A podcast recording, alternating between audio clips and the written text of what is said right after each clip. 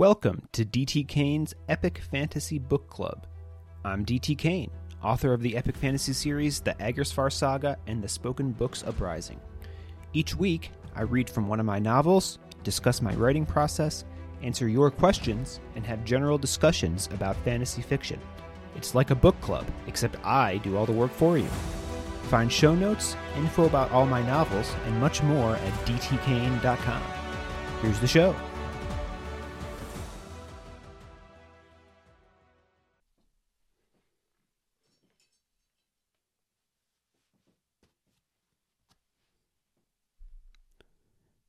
Part 1 Chapter 1 Reading books can get you killed. Bastian stopped mid sentence, the words turning oily and stale in his mouth, and glared up from the book his brother had set in front of him. They were sitting cross legged across from each other on the cold stone floor of Torchsire Library's speaking room. You say that every time, Yeltax. I get it, all right? Tax pursed his lips. He hated being called by his full name. I repeat it because you don't really get it, Baz. It's not your fault. You can't until you've seen what it can actually mean. Do you remember Dad? Baz looked away. Of course he didn't. He'd only been three when it had happened.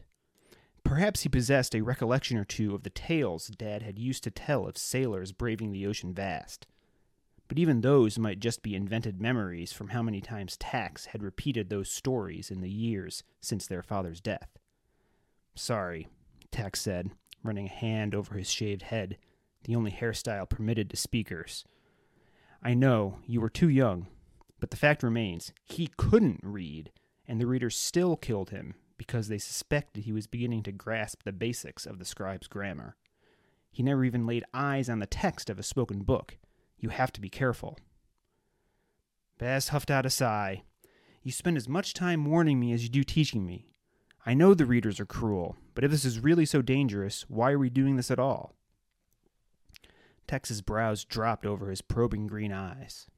Unlike most speakers in the dreary city of Erstwhile, Tax had olive toned skin, accentuating the brilliance of his eyes. Baz had similar eyes, but his complexion was pale as a ghost compared to his brother. Whereas Tax's eyes looked like a fortune of emeralds, Baz's were more like pea soup in dirty porcelain bowls. Because, Tax said, voice gaining an edge, I promised Dad I'd take care of you, and a man always keeps his promises. That's what sets us apart from the readers, Baz. We keep our word. Don't forget that. Baz nodded, shifting uncomfortably. Why did Tax always have to be so serious? And, Tax added, someone ought to be able to stand up to them. There's power in knowing the words, Baz. I can't think of a better way to watch out for you than to give you some of that power. Baz sighed. Power and knowledge, power in knowledge. Tax was always talking like that. A quiet determination that he'd had for as long as Baz could remember, and one that Tax was set on passing on to him. Baz was slightly less concerned with such lofty goals, and more with setting things on fire. He was, after all, a destroyer. One reason he and Tax were allowed time alone at all was because Tax was a try, able to call forth the power of any of the types of spoken books creation, destruction, and influence. Only one in a thousand speakers had such talent, and it made him extremely valuable, so he received extra privileges. Now, that didn't mean the readers treated him as an equal. He was still a slave. All speakers were. But among slaves, it's a great freedom to have even small parts of your waking hours to yourself, and Tax was given an hour a day for rest. He was supposed to take the time to relax in silence, give his voice a chance to recover after all the speaking that was required of him each day. In reality, he spent most of that time each day with Baz, and recently they'd spent that time poring over the spoken book he'd hidden under a loose flagstone in the Duke's speaking room. The room was as spacious as it was cold. It was at the end of a long hallway, set apart from the rest of Torchsire Library, as were all speaking rooms. It wasn't common, but speakings could go terribly wrong if a speaker mispronounced a significant word, or a reader was sloppy in his or her recitation to the speaker.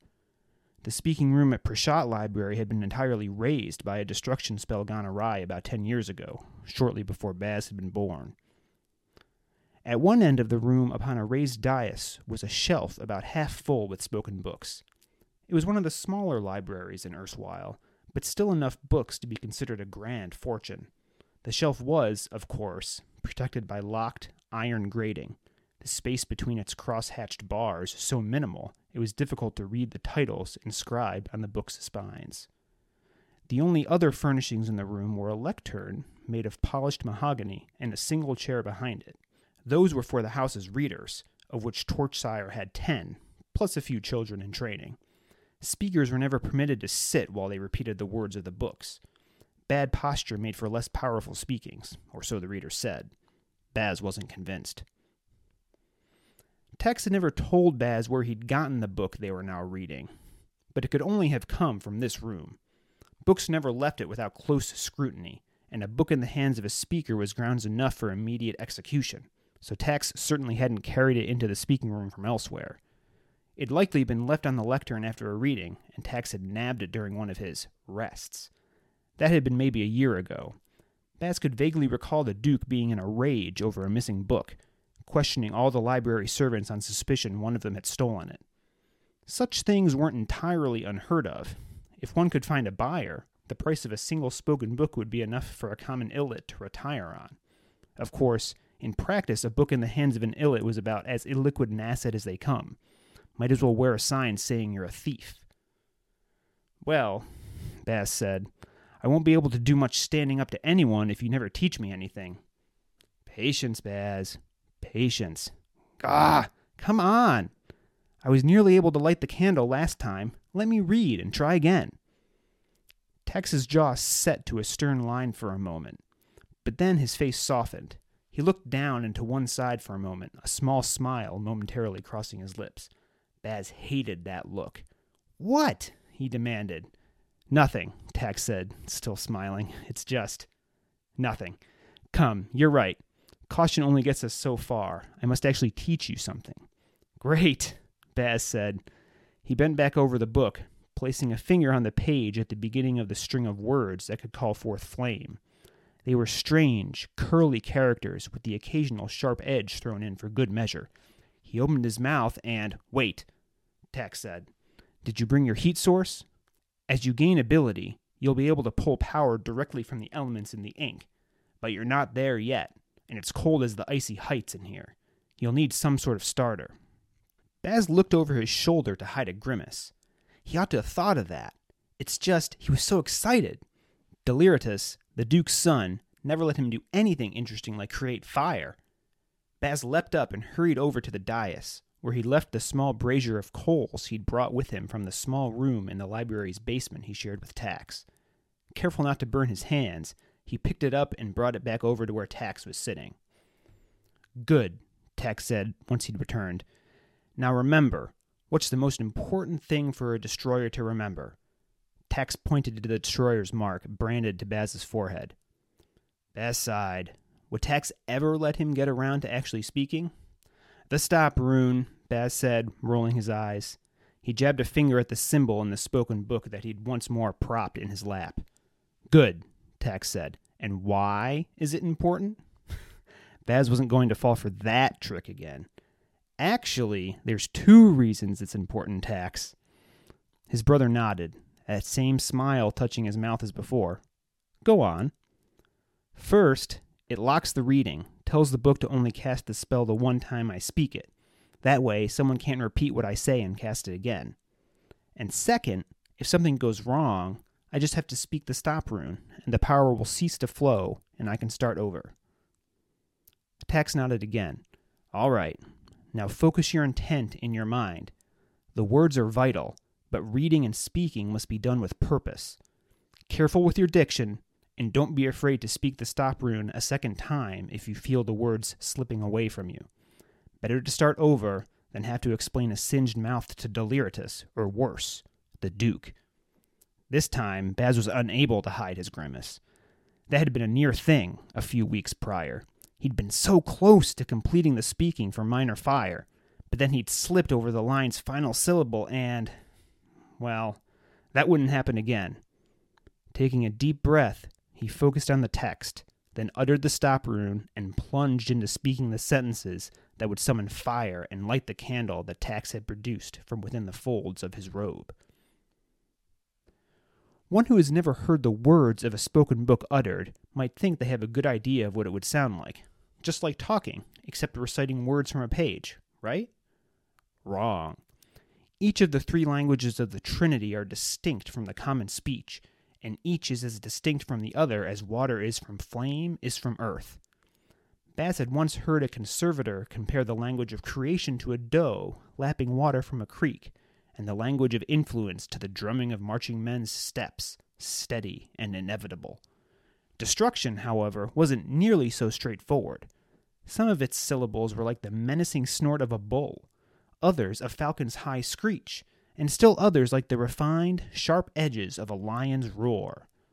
As Baz spoke the words, he could feel their power building. His mouth began to grow warm, the coals in the brazier steaming as if water had been poured upon them, their heat dissipating, though not into the air above the brazier, but into the syllables, then words, then sentences that flowed from Baz's mouth. His lungs began to burn, but he resisted the urge to breathe. Breathing in the middle of a speaking was dangerous. Unless you were absolutely certain of your timing, you'd pay a price. And Baz certainly couldn't afford scorched lungs. Even Tax wouldn't be able to explain that to the Duke. Finally, he gasped out the last syllable, feeling a tang on the roof of his mouth as it didn't leave his tongue quite right. Baz ignored it, instead focusing his will on the wick of the candle in Tax's hand. The air between them glimmered with heat, popping beads of sweat onto both their foreheads. The candle burst into flame.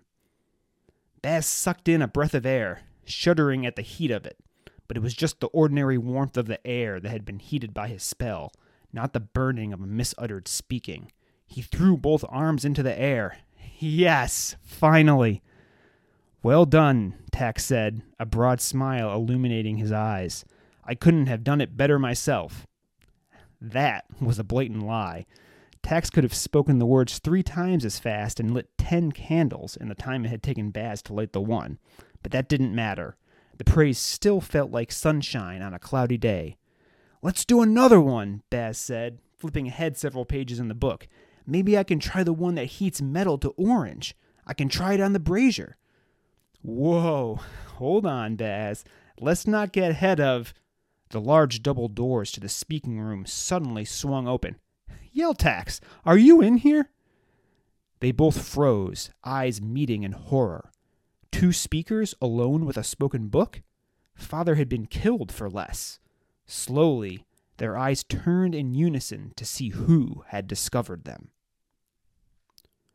Chapter 2 I say, Yeltax, where are you? Standing at the now open doors was a pair of legs topped by a heaping stack of books. A wide brimmed hat with a purple feather sticking from the top poked from around the stack's edges. Though his face was blocked, it had to be Deliritus Torchsire, first of his name, heir to the Torchsire Library. No one else would, or would be permitted to, walk about the library carrying many fortunes' worth of spoken books in such a haphazard manner. Some would say his status as heir wasn't by choice, but necessity, as he was the Duke's only living child. While Baz continued to gawk, Tax moved into swift action. Muttering a few words, the candle snuffed out. There was no residual smoke, and only the most observant would have noted the slight shake in Tax's hand. There'd be a burn there later, where he transferred the candle's heat.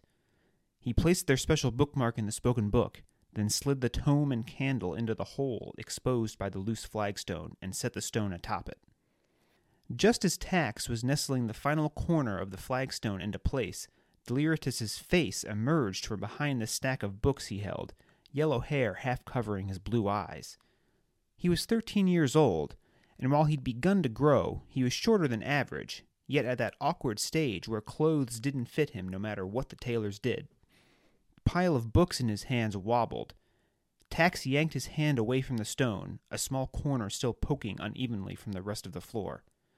Tut tut, Yeltax. I don't let you keep your eyes for gawking. It's so you can help me in times such as these. Here, take these books. Father will be letting me do this afternoon's reading, and I was practicing. Those hard acts of destruction, the ones that come from the back of your throat, ah, get me every time. My tonsils are still sore. Baz had to bite his lower lip to prevent a grin. Deliritus had been reading for years and still could barely pronounce most words of the Trinity. Tax hurried over to take the books from Deliritus. There was no suggestion of rebellion in him when Deliritus was about. Calm subservience was the only sentiment Tax ever emoted around him. But that was just the way of things. Readers led and speakers followed. Baz didn't like it, but unlike his brother, didn't see a chance of it changing any time soon, even if young children like himself did learn how to read. Don't worry yourself, Master Deliritus, Tax said. The dictions of destruction are too harsh for a man of your generous constitution. I'll understand what you mean when you speak the words to me. Ah, that's better, Deliritus said, relieved of his burden. He made his way up to the dais. Well, I suppose you're right. It's not as if I'm the one who needs to be perfect after all, yes? It won't be my mouth that burns if I misutter the words. He smiled as if he'd made a joke. When Tax didn't laugh, and instead busied himself steadying the stack of books he'd been handed, Deliritus cleared his throat and smoothed his velveteen tunic, though there were no wrinkles in it. Baz openly glared at Deliritus, partly over his insensitivity, partly because it was plain he still hadn't even noticed that Baz was there. Well, never mind my diction. We must go on regardless. Come, join me on the dais, and we'll prepare before the first of the illits arrive with their supplications. I expect father will have left me nothing but common sniffles and broken brooms, but a reading is a reading, after all. Father said I didn't even need supervision this time, and oh, Bastian, I didn't even see you there. Baz quickly blanked his face and gave a curt bow. Tax was afforded certain liberties, a tolerance for his freely speaking to Deliritus among them, but Baz, along with the vast majority of other speakers, was expected to remain silent unless a question was directed to him or he was actively repeating a reader's words from a spoken book. As often as not, a reader would assume that a speaker who opened his mouth out of turn was attempting to cast a spell. And if a reader believed that, well, speakers were far less expensive to replace than a reader. Hmm, Deliritus said, looking around the room as if there might be some place he could hide Baz. Of course there wasn't. The speaking room was completely unfurnished, save for the shelves, the lectern, and chair on the dais. Just a large open space in which supplicants could wait as the reader listened to their entreaties and granted them as he or she saw fit. Apparently, coming to this realization, Deliritus gave a smile that was half a grimace. I suppose you can turn the pages. Just don't say anything, all right? My fingers still tingle at the thought of what happened the last time I let Yeltax talk me into letting you perform a speaking. Baz's face reddened, and he looked away from Deliritus, equal parts shamed and furious. The Torchsire heir grimaced at the reaction he'd caused. I'm sorry. But Deliritus stopped himself before he finished and coughed loudly. Property isn't something to which you apologize, Baz thought, still looking away to hide the anger he knew must be showing in his eyes. Well, anyway, Deliritus said, Rox always gets cranky when I make him turn my pages prefers to be free to watch the supplicants for signs of danger, sworn to protect me, and words mean what they mean, and all that nonsense he's always saying. One's nonsense is another's truth, a voice boomed from the hall beyond the speaking room's doors. Deliritus rolled his eyes. Oh, Rox, always so droll. If I understand one thing in ten you say, I count it a grand day. Rox moved into view, he made the tall oaken doors seem small. Shoulders nearly as wide as the entryway, he towered over Deliritus by a good two feet, and Deliritus wasn't particularly short. He was dressed all in gray, save for the faded leather jerkin that strained across his massive chest. Even his skin was an ashen color that nearly matched his clothing, causing him to blend into the library's stone walls. Compared to the rest of his body, his head seemed disproportionately small, though that may have just been an illusion caused by the leather mask he wore around his mouth and nose. Narrow slits allowed for breathing and permitted one to just make out the movement of his lips when he spoke. He was entirely bald, though his hairless pate showed several scars, badges of his vocation. Rox was Deliritus's harbor, his sworn protector. Bred and raised solely for the purpose of protecting readers, harbors were regarded as frightening killers, and Rox was no exception, save for one thing. He was a native of Enigma, one of Oration's three cities, and the one that specialized in the third branch of the Trinity influence. He couldn't read, of course, but it was said all Enigmans had a peculiar way of speaking. They could take any sentence and make it mean whatever they wished. And not only that, but make you believe that's what you'd meant. The Duke had won Rox in a bet with an Enigman trader shortly after Deliritus had been born, and Rox had been his harbor ever since, watching over him since he'd been in the cradle. Milord? came a voice from the hall, somewhere behind Rox. Before Baz even realized someone had spoken, Rox spun, weapon in hand. A harbor's weapon is like no other. Whereas ordinary men use axes or swords, harbors are trained in the razor. In its compact form, it is a serrated blade, slightly longer than an average man's forearm, with a straight handle along the back allowing it to be wielded with either one or two hands. At first glance, it doesn't look like much more than a woodsman's saw, but in the hands of a harbor, the weapon can wreak havoc on human flesh in close quarters. And if the harbor's target is farther away, a snap of the wrist engages a hinge to one side of the handle, extending the blade out and more than doubling the weapon's reach, exposing a straight, cleaving edge opposite the serrated teeth. Rox used this latter function as he turned, razor extended in one hand, its jagged edge coming to rest at the neck of a slightly hunched woman dressed in a worn and faded dress, though it seemed freshly pressed. She was carrying a basket of chicks, their fuzzy yellow heads poking above the basket's rim. As she flinched away from the harbor, one of them toppled out of the basket and scurried between Rox's legs into the speaking room.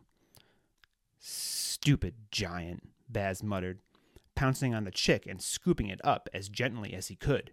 Rox! Deliritus snapped. Put that murder stick away. It's just one of the supplicants, though I would like to know who's supposed to be guarding the library's side entrance. You are a bit early, ma'am. Deliritus turned an apologetic smile to the woman, though her wide eyes were still focused solely on Rox, who had folded up his razor and taken a step away from her. It must be the gap in the guard at the lunch hour, Master Deliritus, Tax said. The gap in the. Deliritus slapped a hand to his forehead. Yes, of course. Ever since we caught that fellow stealing the silver last week and cast him out, Father's been looking for a replacement, but finances being as they are, and. Deliritus suddenly appeared to realize that the woman was listening to him. Her eyes were growing even wider than they had when Rox's razor had been at her throat. Deliritus's cheeks reddened noticeably. Oh, don't you worry, good woman. Things were a bit tight there for a while after father's injury, but the money's been coming in again these past few years. I'm sure that. Tax cleared his throat to stop Deliritus's rambling. The woman's jaw was at risk of falling from her face onto the floor. Deliritus flushed. Well, that explains the missing guard anyway, he muttered. Yeltax, put those books down and draw back one of those curtains. Let's get some light in here. I'm sorry for the trouble, ma'am, and the Torchsire Library's apologies for how cold it is in here, but no fires in the speaking room. Not good for the books, after all. The woman appeared speechless for a moment, whether over being directly addressed by the heir of one of erstwhile's nine libraries, or still from the shock of Rox's defensiveness, it was difficult to say. She shook her head, blinking her eyes several times. It's all right, my lord, I'm sure. But, if I might be so bold, where is the Duke? I came for a speaking. My chicks, you see, they're sick, and I need them. The eggs. It's how I make my money. Baz might have just been imagining things, but Deliritus seemed to draw himself up a little taller. I'll be doing the speaking today, good lady, and I see no reason to wait. Why don't we begin? Oh, said the woman, bending her head to one side as if imagining the Duke might be hiding somewhere on the dais behind Deliritus. Are you certain, milord? I could come back another day if. No, no, Deliritus cut in. It's quite all right. Wouldn't want to inconvenience you. Come, Yeltax, attend me on the dais for the reading. You too, Bastian. If I recall right, the spell we'll need for this woman's chicks spans multiple pages. Killing's a prolonged process, even if it is only killing an illness. Lady, if you just give your offering to Rox there, we'll get started in a moment. The woman opened her mouth as if she wanted to say more, but shut it again and handed over a few coins when Rox held out a hand. The harbor's hand wasn't much smaller than the basket she carried, and the woman tossed the coins into it rather than risk touching him. Baz gave the chick he'd corralled a final pet and handed it back to the woman, giving her a look of commiseration. She smiled and took the bird, though her eyes darted away when they landed upon the destruction brand on his forehead. Baz turned away before she could see his scowl, heading for the dais. Deliritus was rummaging in the shelf of spoken books, which he'd unlocked with a large gold key with a glimmering sapphire set in its handle. Now, Yeltax, which book of creation is that healing spell for poultry in? Baz shot his brother a quick look, eyebrow arched. Tax just shook his head. This was what the future of the Torchsire Library depended on. Tax cleared his throat and leaned close to the youth, speaking quietly. Pardon me, Master Deliritus, but if the lady's chicks have an infection, you'll be wanting a book of destruction to kill the disease. That one, I think. Tax pointed to a tome twice the size of the one Baz had been reading prior to Deliritus's arrival. It was bound in red leather with golden letters of destruction etched on its spine. Right, Deliritus said. Just testing you out, old Yeltax. You passed, of course. Baz rolled his eyes at Deliritus's turned back. A grunt that sounded more like the sneeze of a giant boar startled Baz so that he nearly stumbled off the dais. A quick glance over his shoulder revealed Rox towering over him. There was no way the harbor could have seen the derisive expression Baz had given Deliritus, but still he wiped all condescension from his face. No one made friends with a harbor, but you could certainly lower your chances of a harbor using his razor on you. Insulting the harbor's reader was not such a method. Deliritus removed the tome Tax had indicated and nearly dropped it as he made his way to the lectern. The lady twisted her hands on the basket's handle and looked sidelong toward the door, as if calculating whether she could make it there without Deliritus noticing. Right, Deliritus said, flipping through the book's pages once he'd gotten it settled on the lectern. We seem to have used this one a lot lately, old Yeltax. Ink's starting to fade. Make note that we'll need to send it to the conservator soon for restoration. Tax glanced at the book.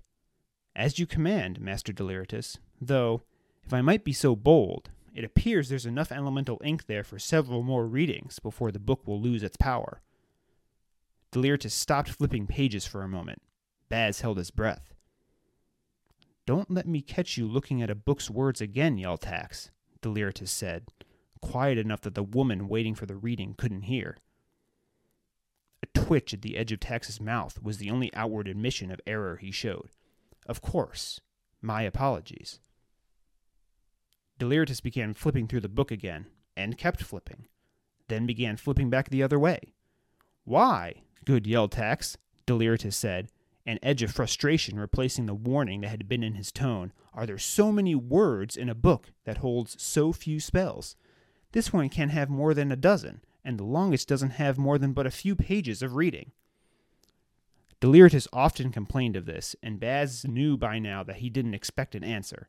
A simple spell might require only a single spoken sentence, and even the most complex rarely required more than a few pages of text.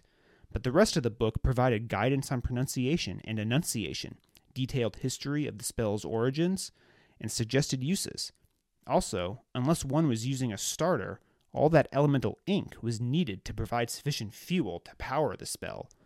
All things that Deliritus ought to have been committing to memory rather than complaining over.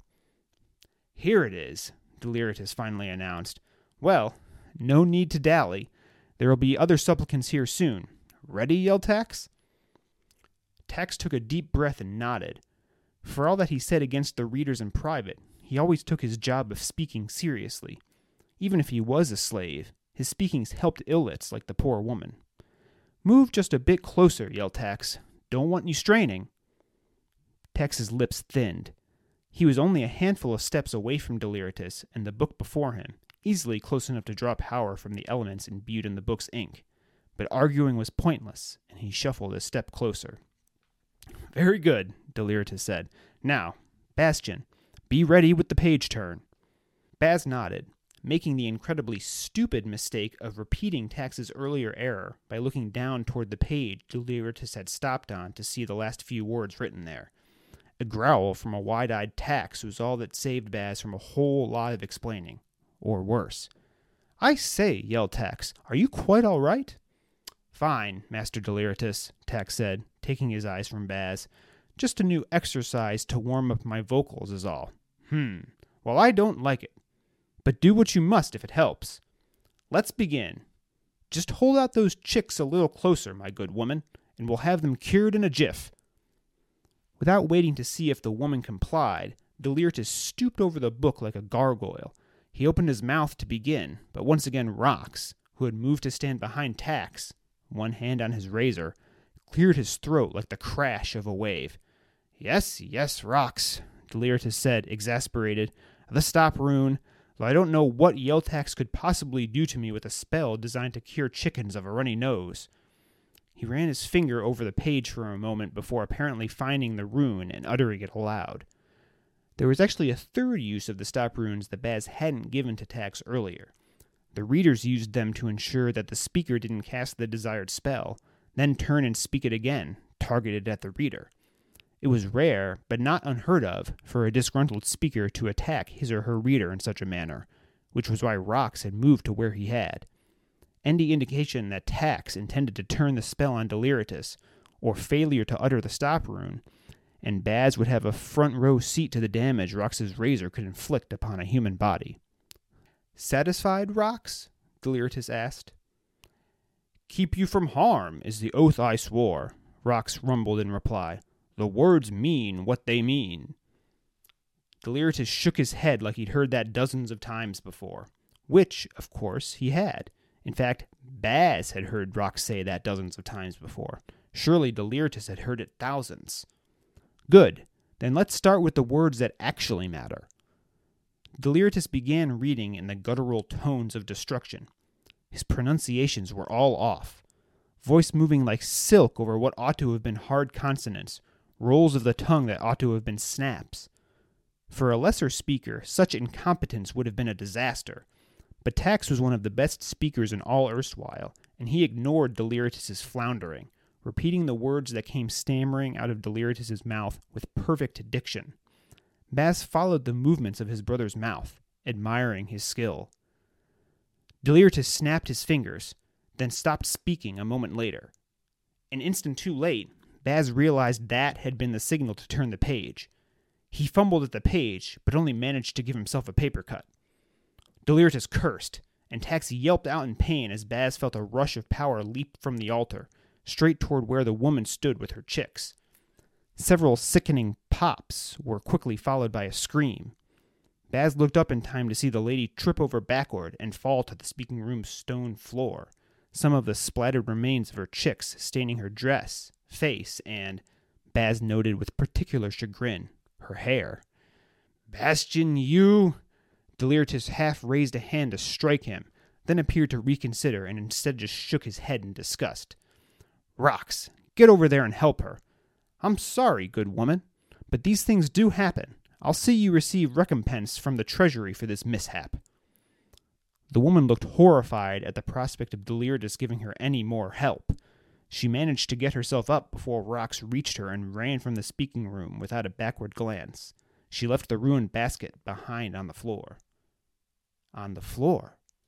Right next to a displaced flagstone she must have tripped over during her fall. Rox bent over the exposed hole. What's this? he boomed, leaning over and coming up with the book Tax had placed there, the book from which Baz had been reading right before Deliritus had entered. Why, that's the missing book of destruction. Burning, take me. Father had three servants executed because he suspected they'd taken it. And it's been here the whole time. Hmm, Rox rumbled. That's not all. The foreboding tone of the harbor's voice sent waves through Baz's already roiling stomach. He looked to his brother, but Tax was standing rail straight and staring straight ahead. There's this, Rox plucked the bookmark from the book and handed it to Deliritus. It was a thin strip of leather, perhaps two fingers wide and about as long as a book was tall. The symbols of each of the three branches of the Trinity were burned into it with dark brands the trees of the Creator, Liamina Fortune, the dragons of the Destroyer, Hellfax Erstwhile, and the scales of the Enigma, Pront v. Lexdor. The same three symbols were branded on Tax's forehead, marking him a tri. Why, Deliritus said, turning the bookmark over in his hands, this is. His eyes widened as they darted over to Tax. He took a step back. This is your father's marker, Yeltax. I remember my own father gave it to you after your father's er, retirement. It was you who took the book? Baz opened his mouth to cry a defense of his brother, but the sudden blaze in Tax's eyes snapped Baz's mouth shut. Deliritus looked away from Tax, continuing to turn the bookmark over and over in his hands, as if it would give him some answer. You've been reading, haven't you? Father warned me you might be too smart for your own good, but I told him you'd never do such a thing. Shows how much I know. Master Deliritus, Tax said, voice unbelievably calm. I'm not sure how that book got there, but I assure you, he wasn't going to hurt anyone, Baz blurted, certain that saying something would be helpful. Tax's mouth hung open mid word for several seconds, then slowly closed. Deliritus's stayed open for much longer. The sad smile Tax gave Baz would be imprinted in Baz's mind for the rest of his life. Silence stretched for some time. Baz yearned for his brother to say something smart that would cancel this whole thing out, show it for some great misunderstanding. It had been Baz who'd suggested using Father's marker in the book. Let's put it to its intended purpose, he'd told Tax. Tax hadn't wanted to initially, but finally he'd agreed after seeing how happy it made Baz. Now look where that stupid sentiment had gotten them. Well, Deliritus finally said, voice a whisper, hard and sad all at once. There's only one thing we can do to Acktus, Rox. Kill him. No! Baz cried, turning on Deliritus. No, I won't let you. Baz, stop, Tax said. Don't make this even harder than it's already going to be. Come, Rox, Deliritus said with an urgency in his tone, as if this were somehow hurting him. Get on with it. Baz's eyes darted to Rox, as if the massive man could hold any hope for him. But the giant actually seemed to be hesitating. A threat to you he is not, Rox said. Not a threat! Deliritus' voice came out a shrill whine. Acktus could lay waste to this library, Rox, and if the other libraries here we let one go unpunished, Torchsire would be no more. Every library in the Triumvirate would send assassins in a matter of days. How safe do you think I'd be then? Rox turned his head to one side as if considering, then exhaled in what might have been a sigh. I hear truth. The words mean what they mean. He began to walk toward Tax. Keep breathing, Baz, Tax said, standing tall in the harbor shadow. Keep surviving. Baz never forgot the sound of his brother's screams.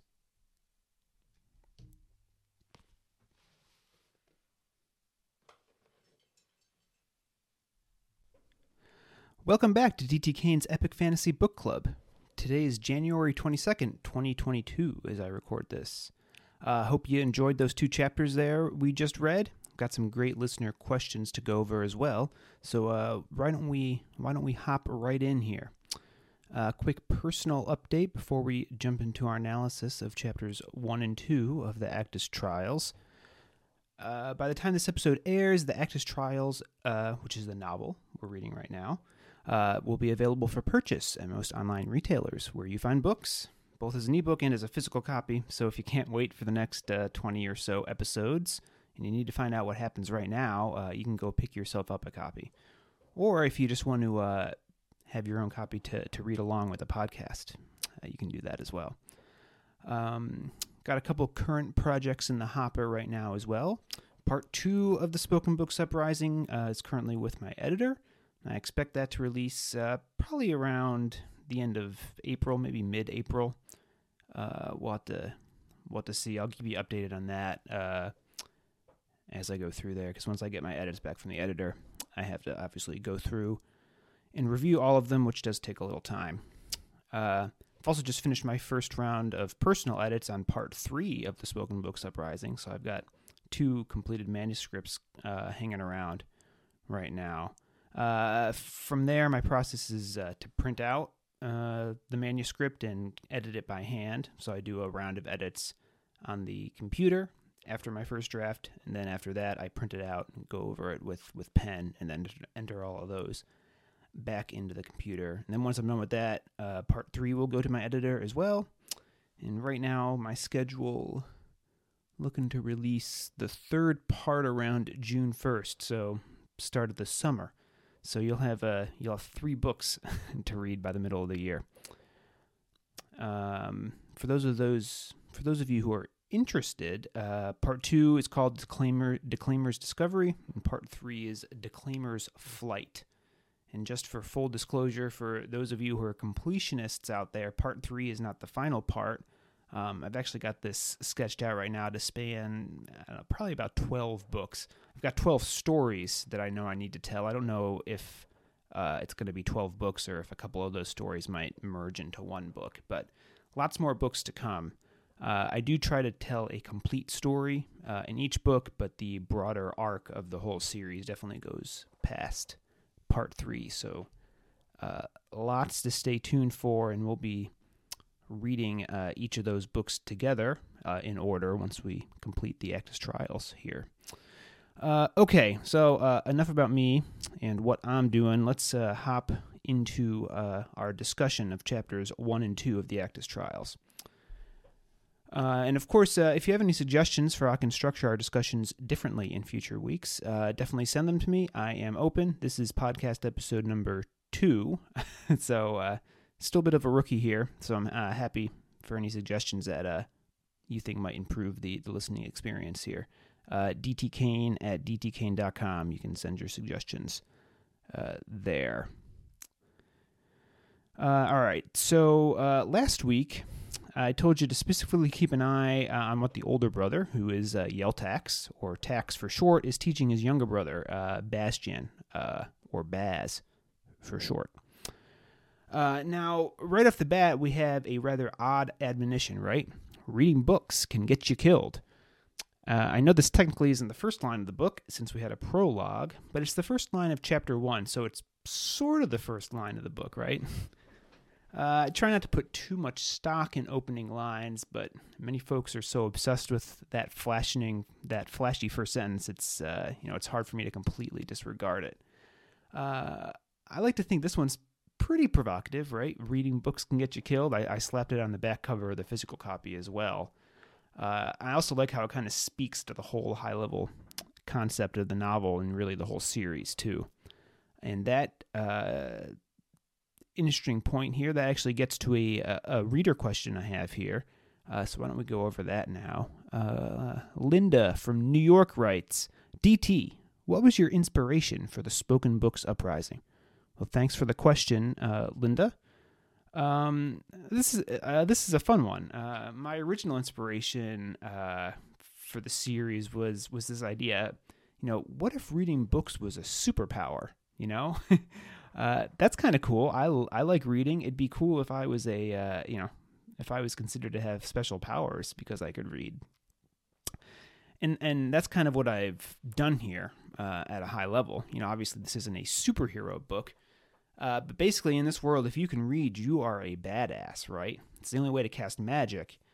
Um, you know, and like I said, as a lifelong reader and generally uh, one who obsesses over books, you know, that's pretty cool. Most people think you're a nerd if you like reading, but not here in the land of oration. You are the coolest kid in school uh, if you can read. Uh, now, of course, as neat as that concept is, I couldn't just leave it at that. Uh, we need some complications. We can't just have a story about a universe where uh, reading is a superpower. Uh, you know, stories are ultimately about complications, right? Let's uh, let's take some characters and throw a bunch of obstacles between them and what they want. You know, that's uh, that's how we keep things interesting. So I thought, you know, uh, how could I twist this idea of reading as a superpower uh, into something you know more interesting and more complicated? You know, so my first level was, you know, what if only certain people can unlock the, power of the magic books? Okay, all right, that's going somewhere. So you you know that kind of creates this potential for an upper class of folks who can read, while all the normal people can't cast magic. Uh, good, good. There's some beginnings there, but lots of stories with magic are like that, right? Not everyone can cast it. So another layer on top of that. Not everyone can cast magic from the books, and those who can are enslaved and never taught to read. All right, now now maybe we have a little more something something uh, there. You know, you can see a whole culture forming around that single idea, and it also evokes some pretty strong emotions. I think, you know, these people are born with such an awesome power, but they're downtrodden and never given a chance to exercise it. You know, I you know, there is a story in there. Uh, at least, obviously, I think so because I've written three books about it already. um, right, and like I said, uh, you know, as many as a dozen books based on this single idea. So, right, reading can get you killed. Yeltax establishes this for us in, in the very first sentence, uh, and as I just said, there's there's a whole lot packed in there about the whole series in that one sentence. Uh, we quickly learn he's not exaggerating, right? Because he tells us, you know, just a few paragraphs in, that uh, his father was killed by the readers, not even because he could read, but simply because they thought he might be learning the basics of grammar. Uh, you know, just the risk of him maybe learning to read one day was enough to get him killed. You know, so the readers, who are the ruling class in this society, really don't want people like Yeltax and his father learning to read. Uh, we get some more details as to why this is the case later, but since reading equals power, uh, obviously the readers want to keep that power away from their slaves. And yet, we quickly realize that despite that, how dangerous apparently reading is, Tax is teaching his little brother to read. You know, obviously he's not doing this lightly because he makes the point of reminding Baz that he promised their father to look out for Baz, yet he's still submitting him to this danger. You know, there's there seems to be a bit of a rebel in Yeltax, right? What does he say? Uh, quote right from the text here. Someone ought to be able to stand up to them. So he's teaching his brother to read uh, in hopes that one day he might stand up to the readers. Uh, another interesting point here in, in the opening pages and paragraphs, and this is an example of something I'll always try to point out bits of text that might not be obviously important when you first read them, but that'll become so over the course of the book. Tax tells Baz that a man always keeps his promises. That's what sets us apart from the readers, Baz. We keep our word. Don't forget that. Heavy. you know, we uh, we see the deep distrust Tax has for the readers here, and I guess you can't blame him since they killed his dad. Uh, you know, not even for committing a crime, but just the possibility that he might commit one in the future. And we also see the value that Tax puts on keeping his word. You know, you're as bad as the readers if you don't do that. You know, even to a young boy like uh, his little brother Baz here, that's got to make some some impact. You would think, right? You know, it looks like Tax is probably the only you know father figure Baz has got. So, you know, as uh, uh, sarcastic as as Baz can be here uh, at times, you got to think there's some uh, some influence that that's going to have on him. So remember that sentiment, and it's going to echo across parts of the rest of the book. We'll keep uh, we'll keep coming back to that.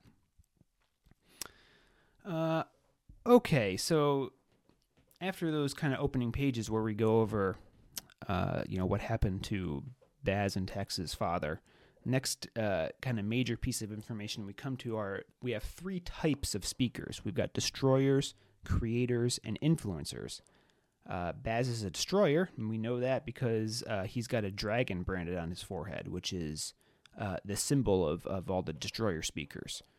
Uh, you know, and that also gives you a bit more of an idea of how the readers treat their slaves, right? You know, they're marking them uh, like cattle. You know, they're really, you know, obviously if they're slaves, they're not being treated well to begin with, but you know, they're they're really not treating them much better than animals. It seems like. Um, we also learn here that Tax is uh, what's called a tri, which means he is all three types of speakers in one. And this is apparently very rare, so he enjoys some special privileges that other slaves don't. Uh, for instance, free time during the middle of the day to spend with his brother. You know, and think obviously it doesn't come right out and say this, but you know, certainly shows uh, you know how how much he cares for Baz, right? You know, he's using his work breaks to chill with little bro and teach him, right, instead of uh, resting or uh, you know doing something else to relax. Um, you know, other than that, we don't learn a ton about the distinctions between the three types of speakers yet. Uh, and you know, for these opening chapters, you don't really need to. We'll learn more about them later. But we do get uh, a couple analogies uh, that Baz offers for each of them. Um, and you know, I'll just reread those to you to, to give you an idea. I think you can you can probably tell from the names and then these analogies here, you know, the general idea of what each of these types of magic do. But uh, but he, here's what Baz said. Baz had once heard a conservator compare the language of creation to a doe lapping water from a creek, and the language of influence to the drumming of marching men's steps, steady and inevitable. Destruction, however, wasn't nearly so straightforward. Some of its syllables were like the menacing snort of a bull, others a falcon's high screech, and still others like the refined, sharp edges of a lion's roar. The three types of speakers. uh, and while we don't get any more detail about the three types of speakers, we do learn that there are dangers associated with reading spells from spoken books. Uh, Tax and Baz are in what's called a uh, speaking room, right? And it's uh, built so that it's away from the rest of the building. Apparently, that's done because, uh, as Baz tells us, speakings can go terribly wrong. While that's rare, we learn that a reading room of one of the other libraries in the city was recently destroyed by a spell gone wrong. And apparently, speakers can also be injured by misspoken spells. Baz speaks of having burned the inside of his mouth the last time he tried to speak a spell. And he also mentions the possibility of scorched lungs, which sounds worse than burning the inside of your mouth to me. Uh, so, reading is both illegal for speakers and it also carries physical risks uh, if you don't know what you're doing. Another interesting tidbit uh, that'll be relevant here throughout the novel Torchsire Library, uh, which is where we are during this scene. It's the library that Baz and Tax belong to uh, has one shelf of books in its library, and that shelf is only half full. Uh, so they don't have too many books, right? Just one shelf, and it's not even full. Uh, but we learn that this that while this makes uh, Torchsire Library one of the city's smaller libraries, uh, that few books is still considered a grand fortune. Uh, so we can glean from that that there's certainly a premium on premium on books in this world, right? Uh, there aren't a lot of them, and the ones that do exist hold power that can cast magic. Uh, so, you know, again, here you see how that single concept of a world where magic comes only from books, it, it's quickly creating lots of rules uh, for, for the culture here. Naturally, books are going to be extremely valuable uh, in this society.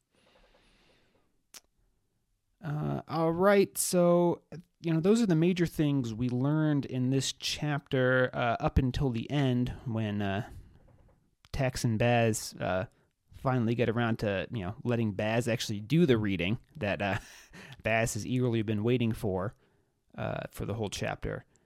Um, one one thing additionally we do learn we we learned about these uh, the stop runes right at the uh, towards the end of the chapter. You know, Baz is Baz is being impatient. He's rolling his eyes at his overprotector brother, uh, eager to set something on fire. Like uh, I'm sure uh, a lot of you were when you were kids. Fire was really cool, right? You know, lots of us probably think it's still really cool. Uh, you know, he finally gets to do his speaking, but only after we learn about the stop runes. You know, these are sort of like the safety on a gun, right?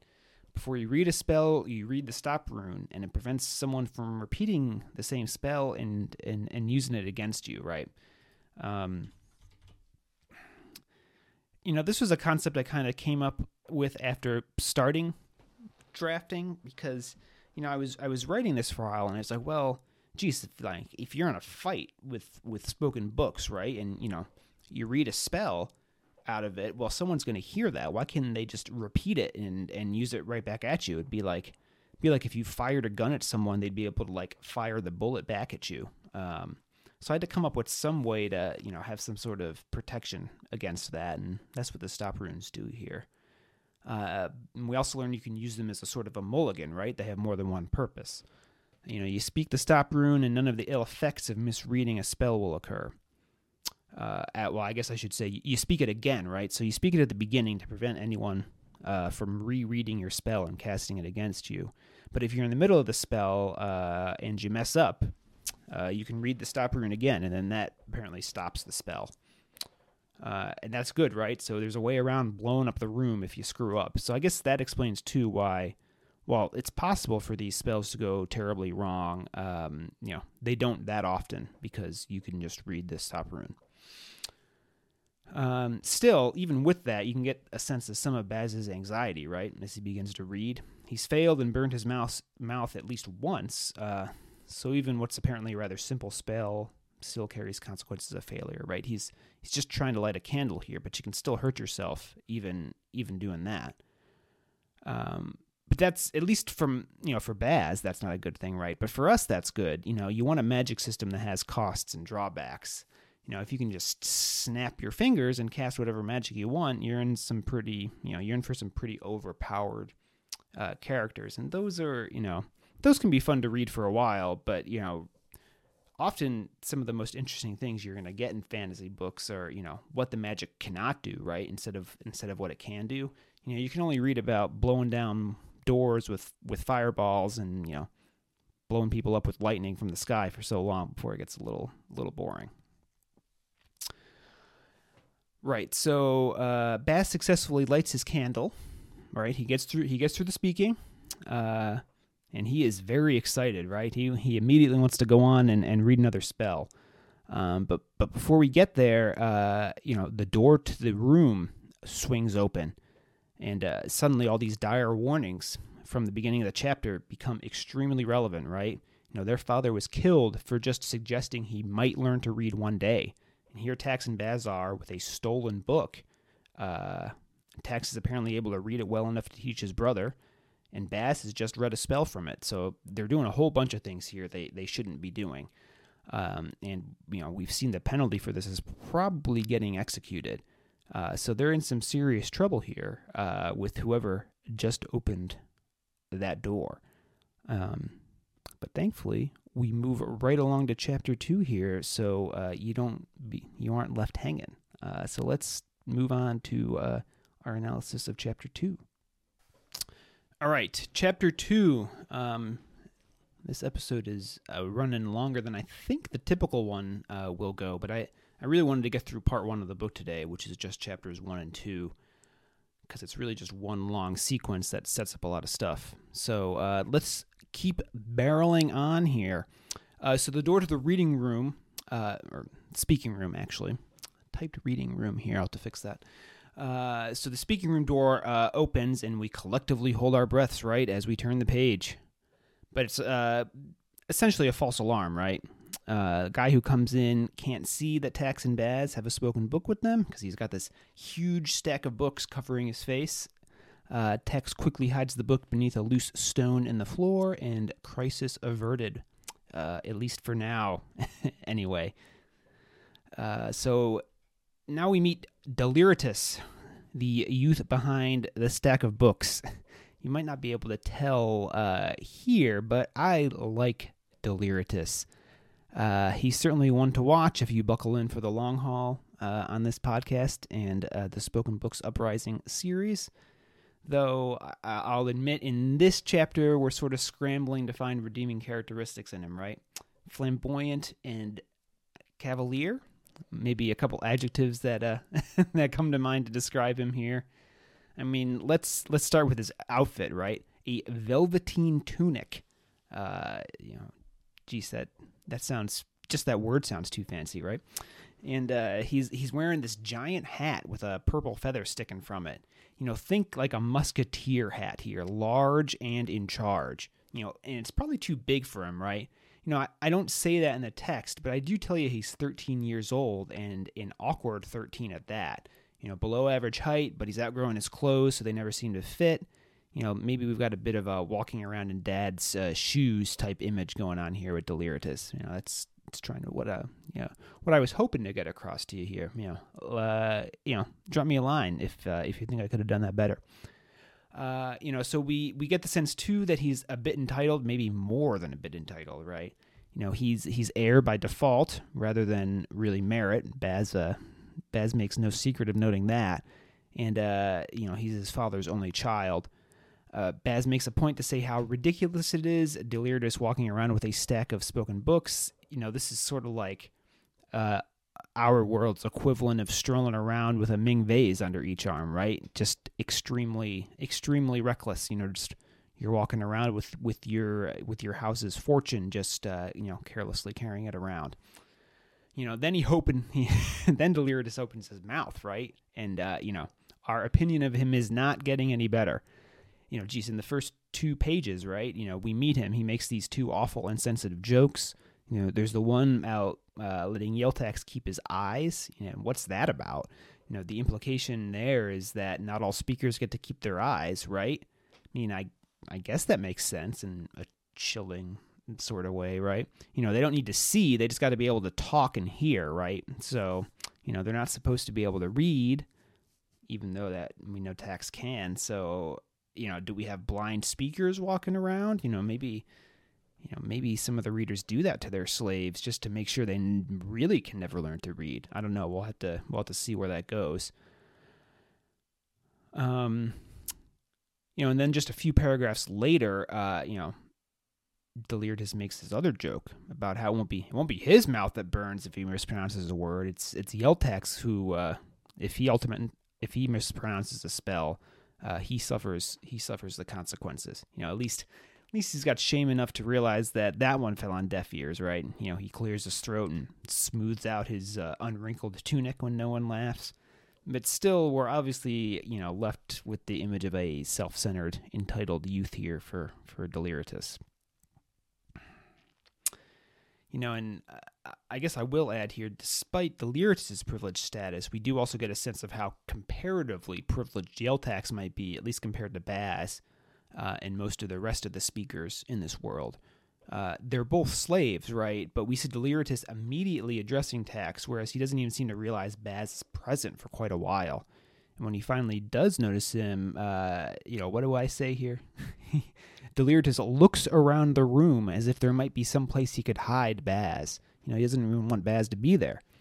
You know, we get this sense that Baz's experience is definitely a lot closer to the norm for speakers uh, we we read in the text, quote, you know, Baz, along with the vast majority of other speakers, was expected to remain silent unless a question was directed to him or he was actively repeating a reader's words from a spoken book.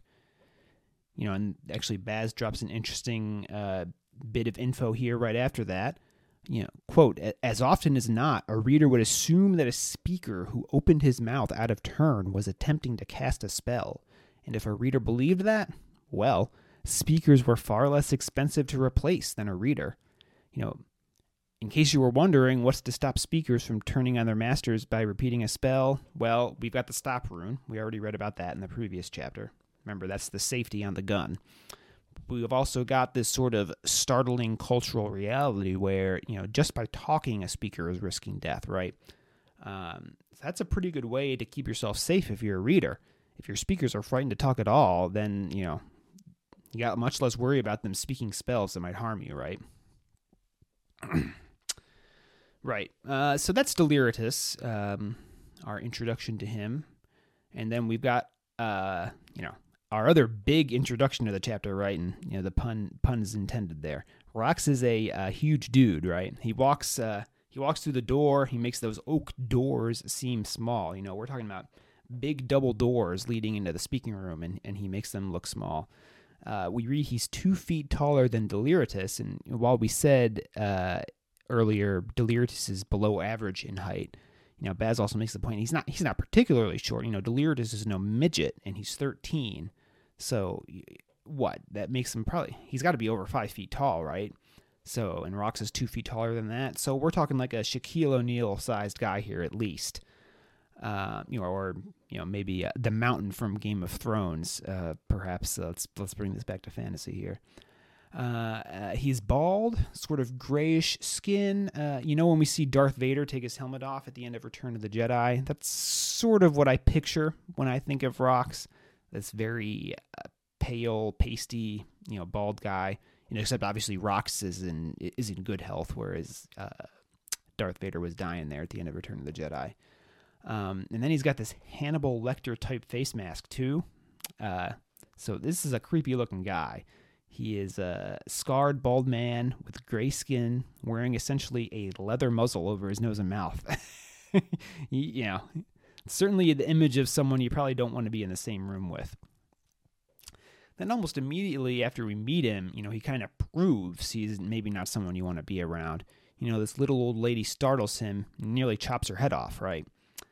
Now, I guess we could make the argument at this point he's just overprotective of Deliritus, right? Uh, rather than just a bloodthirsty killer. He does not actually kill the woman. You know, he just uh, he just uh, jumps jumps it, but maybe he perceived as a threat. I, I, don't know. You know, it's it's like I said, it's not entirely clear. Uh, you know, and we do learn to Rox's credit here, he's sworn an oath to protect Deliritus, and he seems particularly obsessed with the meaning of words. The words mean what they mean. You know, Rox repeats this, I think, at least twice in in this opening, uh, or well, in this chapter two, and he's going to say that again and again. That's his catchphrase here. Um, you know, you know, but even if he does take his oath pretty seriously, we are not getting warm and fuzzies about him at this point. And his weapon is not uh, making you want up to cuddle, or his weapon, that's not making you want to cuddle with him either, right? You know, I, I don't know how well my description does it for you. I, I think it's all right, but, you know, to put it in kind of, you know, simpler terms here, let's, you know, picture an old fashioned straight razor, right? The one that folds uh, into its handle like a pocket knife. So you know, picture that in your mind. Except this thing is several feet long. Uh, the back of it, the back of it looks like a saw instead of just you know like the flat part you would use to fold up the razor. Uh, and then you can snap it open, right? So think just like you know you flick your wrist and and this thing extends to like twice its length. Uh, and then he's got this slashing style type weapon, so it's jagged on one side and like a cleaver uh, on the other side. You know, he is ready to fight Freddy Krueger with this thing. You know, you do not want to see Rox coming down the hall late at night uh, holding his razor. Uh, and we were just talking about things that are keeping speakers from attacking their readers. So, well, here's a you know here's another safety for the readers, right? You know, if every reader has a giant protector like Rox, and we're going to learn that they all do, though they're not all as uh, not all as giant as Rox is. Um, but you know, speakers are going to think twice about attacking their reader if, if they've got a dude like Rox uh, watching out for them.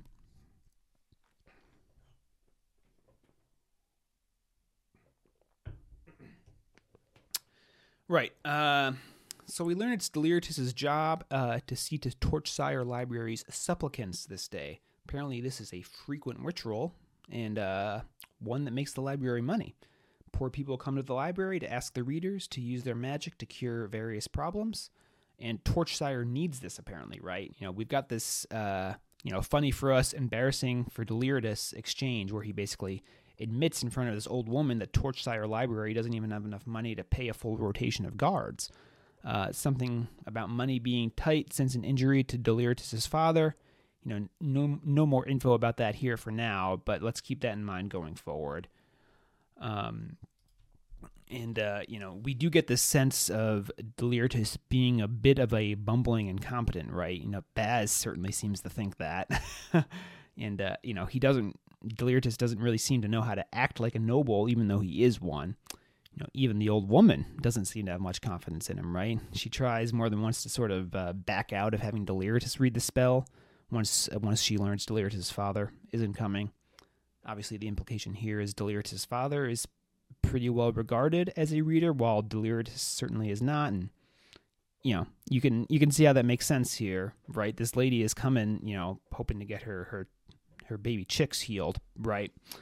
And uh, you know, the Duke's thirteen year old son shows up, shows up instead of you know the the most powerful man in the library. Uh, and this seems to be, you know, she seems to be right. Yeah, yeah. Delir just doesn't even seem to know what type of uh, spell he needs to read to to help the chickens out. You know, Baz's brother has to ultimately point him in the right direction. Delir discovers with this lame excuse that he was just giving Yeltax a test, right? But obviously, he, you know, he was just clueless, and and you know, someone who is, you know, the slave had to clue him in. You know, but finally, we do get the the right book up on the podium. Uh, just makes this offhand comment about the ink in it being faded and uh, needing to send it to the conservators for restoration. Uh, Tax responds to that that there appears to be enough elemental ink left in the book for at least several more readings before the book will lose its power. Uh, so this is kind of just a brief exchange here, but you know, two kind of really important things about the world are revealed. Uh, first, kind of the implied point here: spoken books apparently wear out over time. Uh, their ink fades with each reading, uh, but apparently, even though they they wear out, they can be restored. And there's apparently a whole group uh, who are called the conservators uh, that do that. You know, again, coming back to all these interesting things that go straight from the novel's basic concept. So, in a world where books hold power, keeping your books in good or- order is going to be, you know, it's going to be important, right? You know, if you don't have books, you don't have power. So it makes sense that there would be a profession that's kind of sprung up that restores books and, and you know keeps them keeps them working and you know as fresh as they can be. You know, so uh, if I was a betting man, and maybe a little bit of a spoiler here, I would say those restorers likely hold some power in oration. But uh, we'll have to wait and uh, see for that uh, until next week. We'll see these conservators uh, in a bit more action in chapter three. Uh, and the more explicit thing that comes from this exchange between Deliritus and Tax is that Tax makes a pretty serious mistake here, right? He lets slip that he was looking at the text of Deliritus's book. You know, and even even here, you know, Deliritus, you know, entitled, cavalier, you know, slightly incompetent, you know, even he gets dangerously quiet at this, uh, threatening Tax never to do that again. You know the moment the moment's gone like that right? We you know immediately immediately go back to the Deliritus we've seen for the rest of the scene. Uh, but you certainly get the sense from his quick shift out of his yappy incompetence, uh, you know, just how dire it is of a speaker doing something that even suggests he has an interest in books. Uh, you know, remember that again, we keep coming back to this, but you know, we learn in chapter one, Baz's father was killed just for suggesting he might be learning how to read. Not that he could read, just that he might be beginning to grasp the basics of grammar. So, uh, you know, Tax gets away with that here, but uh, you know, just drives home how how dangerous it is for someone in Tax or Baz's position to know how to read a book. Uh, one under one other interesting thing to note here, I think, is you know, while inwardly criticizing Deliritus uh, for his dismay over how long the spoken books tend to be, you know, and if you're having trouble picturing them, you know, let me let me back up there for a minute. So, if you're having trouble trouble picturing what these books like, you know, we're talking like you know, books the size of like a Bible that a priest might read at mass. You know, these things are not transport friendly. you know, Baz notes that uh, uh, one reason for their size is that all the elemental ink in them is needed to serve as sort of a fuel to power the spells that are being read. Uh, so, some more interesting insight into the magic system here. You know, we've learned the elemental ink fades over time uh, as you read from the books again and again, and now we see that the reason for that fading is because the person who is casting the spell from the book is actually drawing power right out of the ink in the books. Um, and this maybe explains something else you might have been wondering. You can't just memorize the spell and then go about casting magic without the book, right? You know, you need the words of the spell, but you also need the fuel of the spell's ink to cast the magic. So a, a further limitation here. It's not just like you know you memorize the book and go on your merry way. You got to have the book with you. It's like the you know it's like the power cell, or with our gun analogy earlier, it's like the it's like the ammunition. You you need the book. It's not just about the words. Um, all right, so we finally get to see our first uh, reading, uh, where you know the reader is reading the spell and then the speaker is uh, repeating it. So just to set the stage, we've got Deliritus up at his podium. Baz is beside him, turning the pages, and Tax is off to the side with Rock standing behind him, keeping watch for any signs of betrayal. And of course, we have this poor old woman looking on who just wants her little chicks healed and doesn't really want Deliritus to be the one healing them. Uh, starts his reading. Baz, of course, immediately hypercritical of him as he has been for the whole chapter. Uh, if you hadn't gotten it by now, uh, you probably haven't been paying attention. But Baz does not like Deliritus as much, and that's not gonna get. That's not gonna change, right? after what happens here in a few moments. Uh, but for now, we see that Deliritus isn't too good at reading, right? So Baz's criticism seems to be warranted. Uh, but despite it how bad Deliritus is, Tax is so skilled that he can still repeat the spells properly, uh, even though Deliritus's pronunciation is really bad. Um, you know that is, you know, Tax is able to to repeat the spells fine until Baz loses his focus and doesn't turn the page right. You know, Deliritus tries to get his attention, snapping his fingers at him, but it's too late. That smell, the spell fizzles. Tax yelps out in pain, uh, presumably because the the spell has failed and has burned him. And the poor chicks. I'm sorry for all the animal lovers out there, but we lose them. They're you know big bloody mess. You know, remember we've already established misread spells can have dire consequences, and here we see one. You know, we were casting this spell to kill the virus inside the chicks, and instead uh, the spell has been misread and it killed the chicks uh, themselves. Our poor old lady here trips to the floor, then goes rushing from the room. uh, her fears uh, of Deliritus's incompetence uh, having proven uh, completely true, apparently, at least in her eyes. Um, and interestingly, here, you know, uh, while we see Deliritus is obviously furious with Baz for messing up the spell, he restrains himself from hitting Baz. Now, obviously, uh, in our world, this would be no great feat. You know, you're not supposed to go around hitting people when you get mad. But in the world of, uh, you know, a master slave relationship, this does seem like a bit of unexpected restraint, right? You know, some maybe Deliritus isn't quite as bad as he seems. You know, we already got this implication that maybe some readers purposefully blind uh, their speakers, and Deliritus seems uh, hesitant to even hit hit one of his. So, uh, you know, or maybe, you know, maybe Deliritus just didn't want to hurt his hand, you know. I don't know. We we haven't had a whole lot of reason yet to give Deliritus any benefit of the doubt. So, uh, we'll have to wait and see. We'll be seeing plenty more of Deliritus uh, in the chapters to come.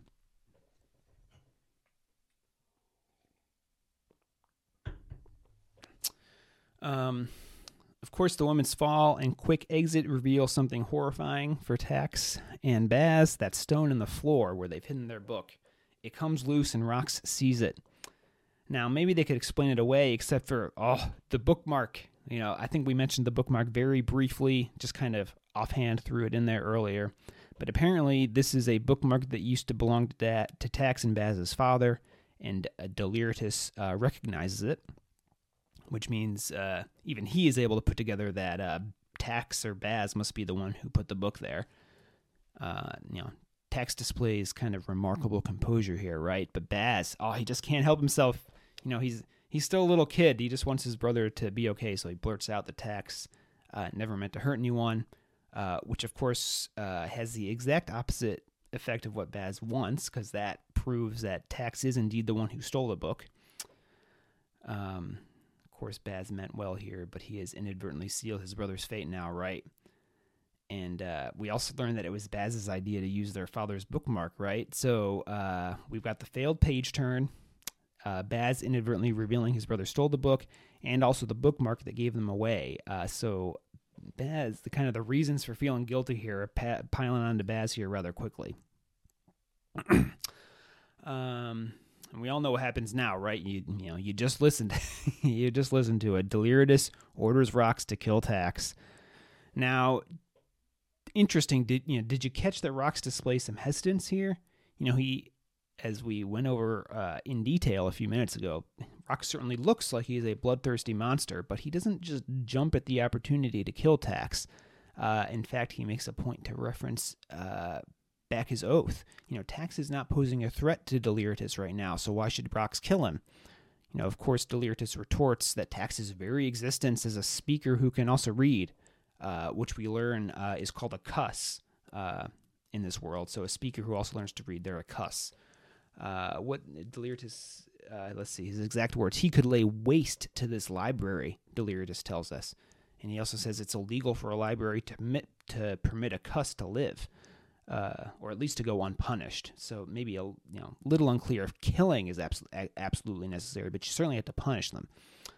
Um, and the, the, other libraries would send assassins if if they let the cuss go unpunished. So do we think that's because the other libraries uh, are afraid of the cuss, or maybe that's because they don't want a competing library to have such a powerful individual under their control? You know, not uh, not entirely clear here exactly why the other libraries would send assassins. But regardless, uh, even though Rox isn't thrilled with this explanation, Uh, he says, uh, yeah, he says in his deliberate, low voiced way, you know, he hears the truth and delivers his words, and he moves forward to carry out his master's command. And keep breathing, Baz. Tax says right before Rox reaches him. Keep surviving. And then, uh, of course, the chapter ends, uh, yeah, with with Tax screaming.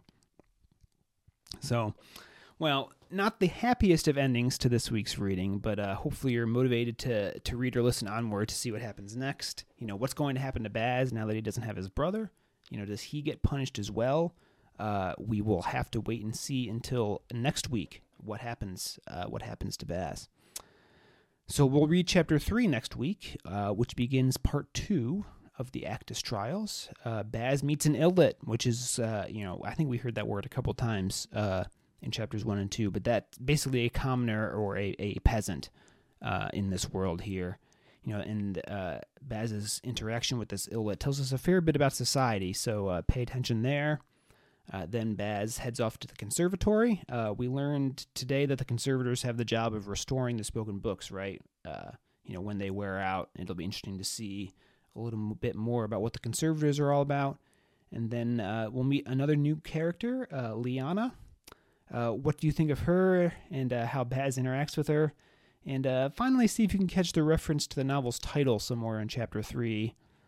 Uh, and I think that's it for your homework this week. But remember, if you don't do it, no problem because uh, I'll be doing your reading and answering all these questions and much more next week. Um, let's see. Uh, got one other listener question here. Quick one. Uh, Tom writes, uh, "DT, who's your favorite author?" Well, thanks for the question, Tom. Uh, probably Robert Jordan uh, author of the Wheel of Time series, obviously, just because those books had such a substantial impact uh, on my writing, you know, and also just my my general uh, enjoyment of fantasy, just the the sprawling epic and world that that that Jordan created. Um, you know, I just I just love that, and um, a lot of a lot of my writing uh, does does stem from from stuff he does or did, unfortunately. Uh, I also like Joe Abercrombie a lot. Um, his first Law series is excellent. Uh, I don't really write a lot like him though, but I do I do really enjoy his books. Uh, also like Jim Butcher in his Dresden File books. They're just uh, uh, they're a lot of fun, and I guess I try at times to channel some of the dark sarcasm uh, that his main character uses in those books too. So those are a few of my favorites. again, thanks for the question. Uh, this week's quest, and I guess I should say I gave you the the quest last week about the uh, the book dragon we we met in the prologue and who you thought my influence for that character was, or what you think my influence for the book dragon was. Uh, since I'm I'm kind of pre-recording these first few episodes, so you know I think I'm not going to give the answers to any of these quests that I've given you so far, probably until about you know. Uh, probably the first episode in March of 2022. So if you are listening anytime before then, feel free to send in your answers to that quest and any other ones given before March to dtkane at dtkane.com, and then we'll go over all of those quest answers in the first episode of March 2022. So, uh, this week's quest uh, about how old is Baz in chapters 1 and 2? doesn't come right out and say it, but you can figure it out uh, from the context. So uh, shoot me an email uh, if you figure that out. I think we'll just do one experience point for this quest.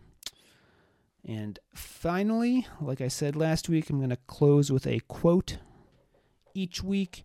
Uh, this week's comes from George R. R. Martin, uh, of course, the author of the Game of Thrones series. Um, a reader lives a thousand lives before he dies. The man who never reads lives only one. I like that. Uh, you know, read books, people. Uh, you you learn a lot, and you'll have lots of fun.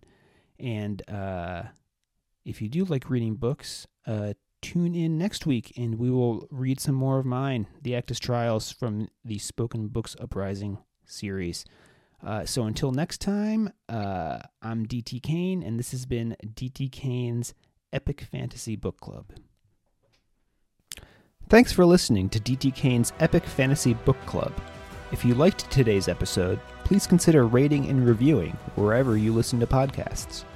If you're watching on YouTube, give this video a thumbs up if you liked it and hit that subscribe button and the bell so you get notified whenever new episodes become available. If you'd like to listen to back episodes or review the show notes, visit dtkane.com slash podcast. DT Kane's novels are available for purchase at most major online retailers, or you can purchase directly from his website at www.dtkane.com slash books. You can receive a free short story and sign up for DT Kane's mailing list at dtkane.com slash email dash sign up. If you'd like to connect, you can find DT Kane on Facebook at DT Kane Author or Twitter at DT Kane Author, or send DT Kane an email at dtkane at dtkane.com. See you next week.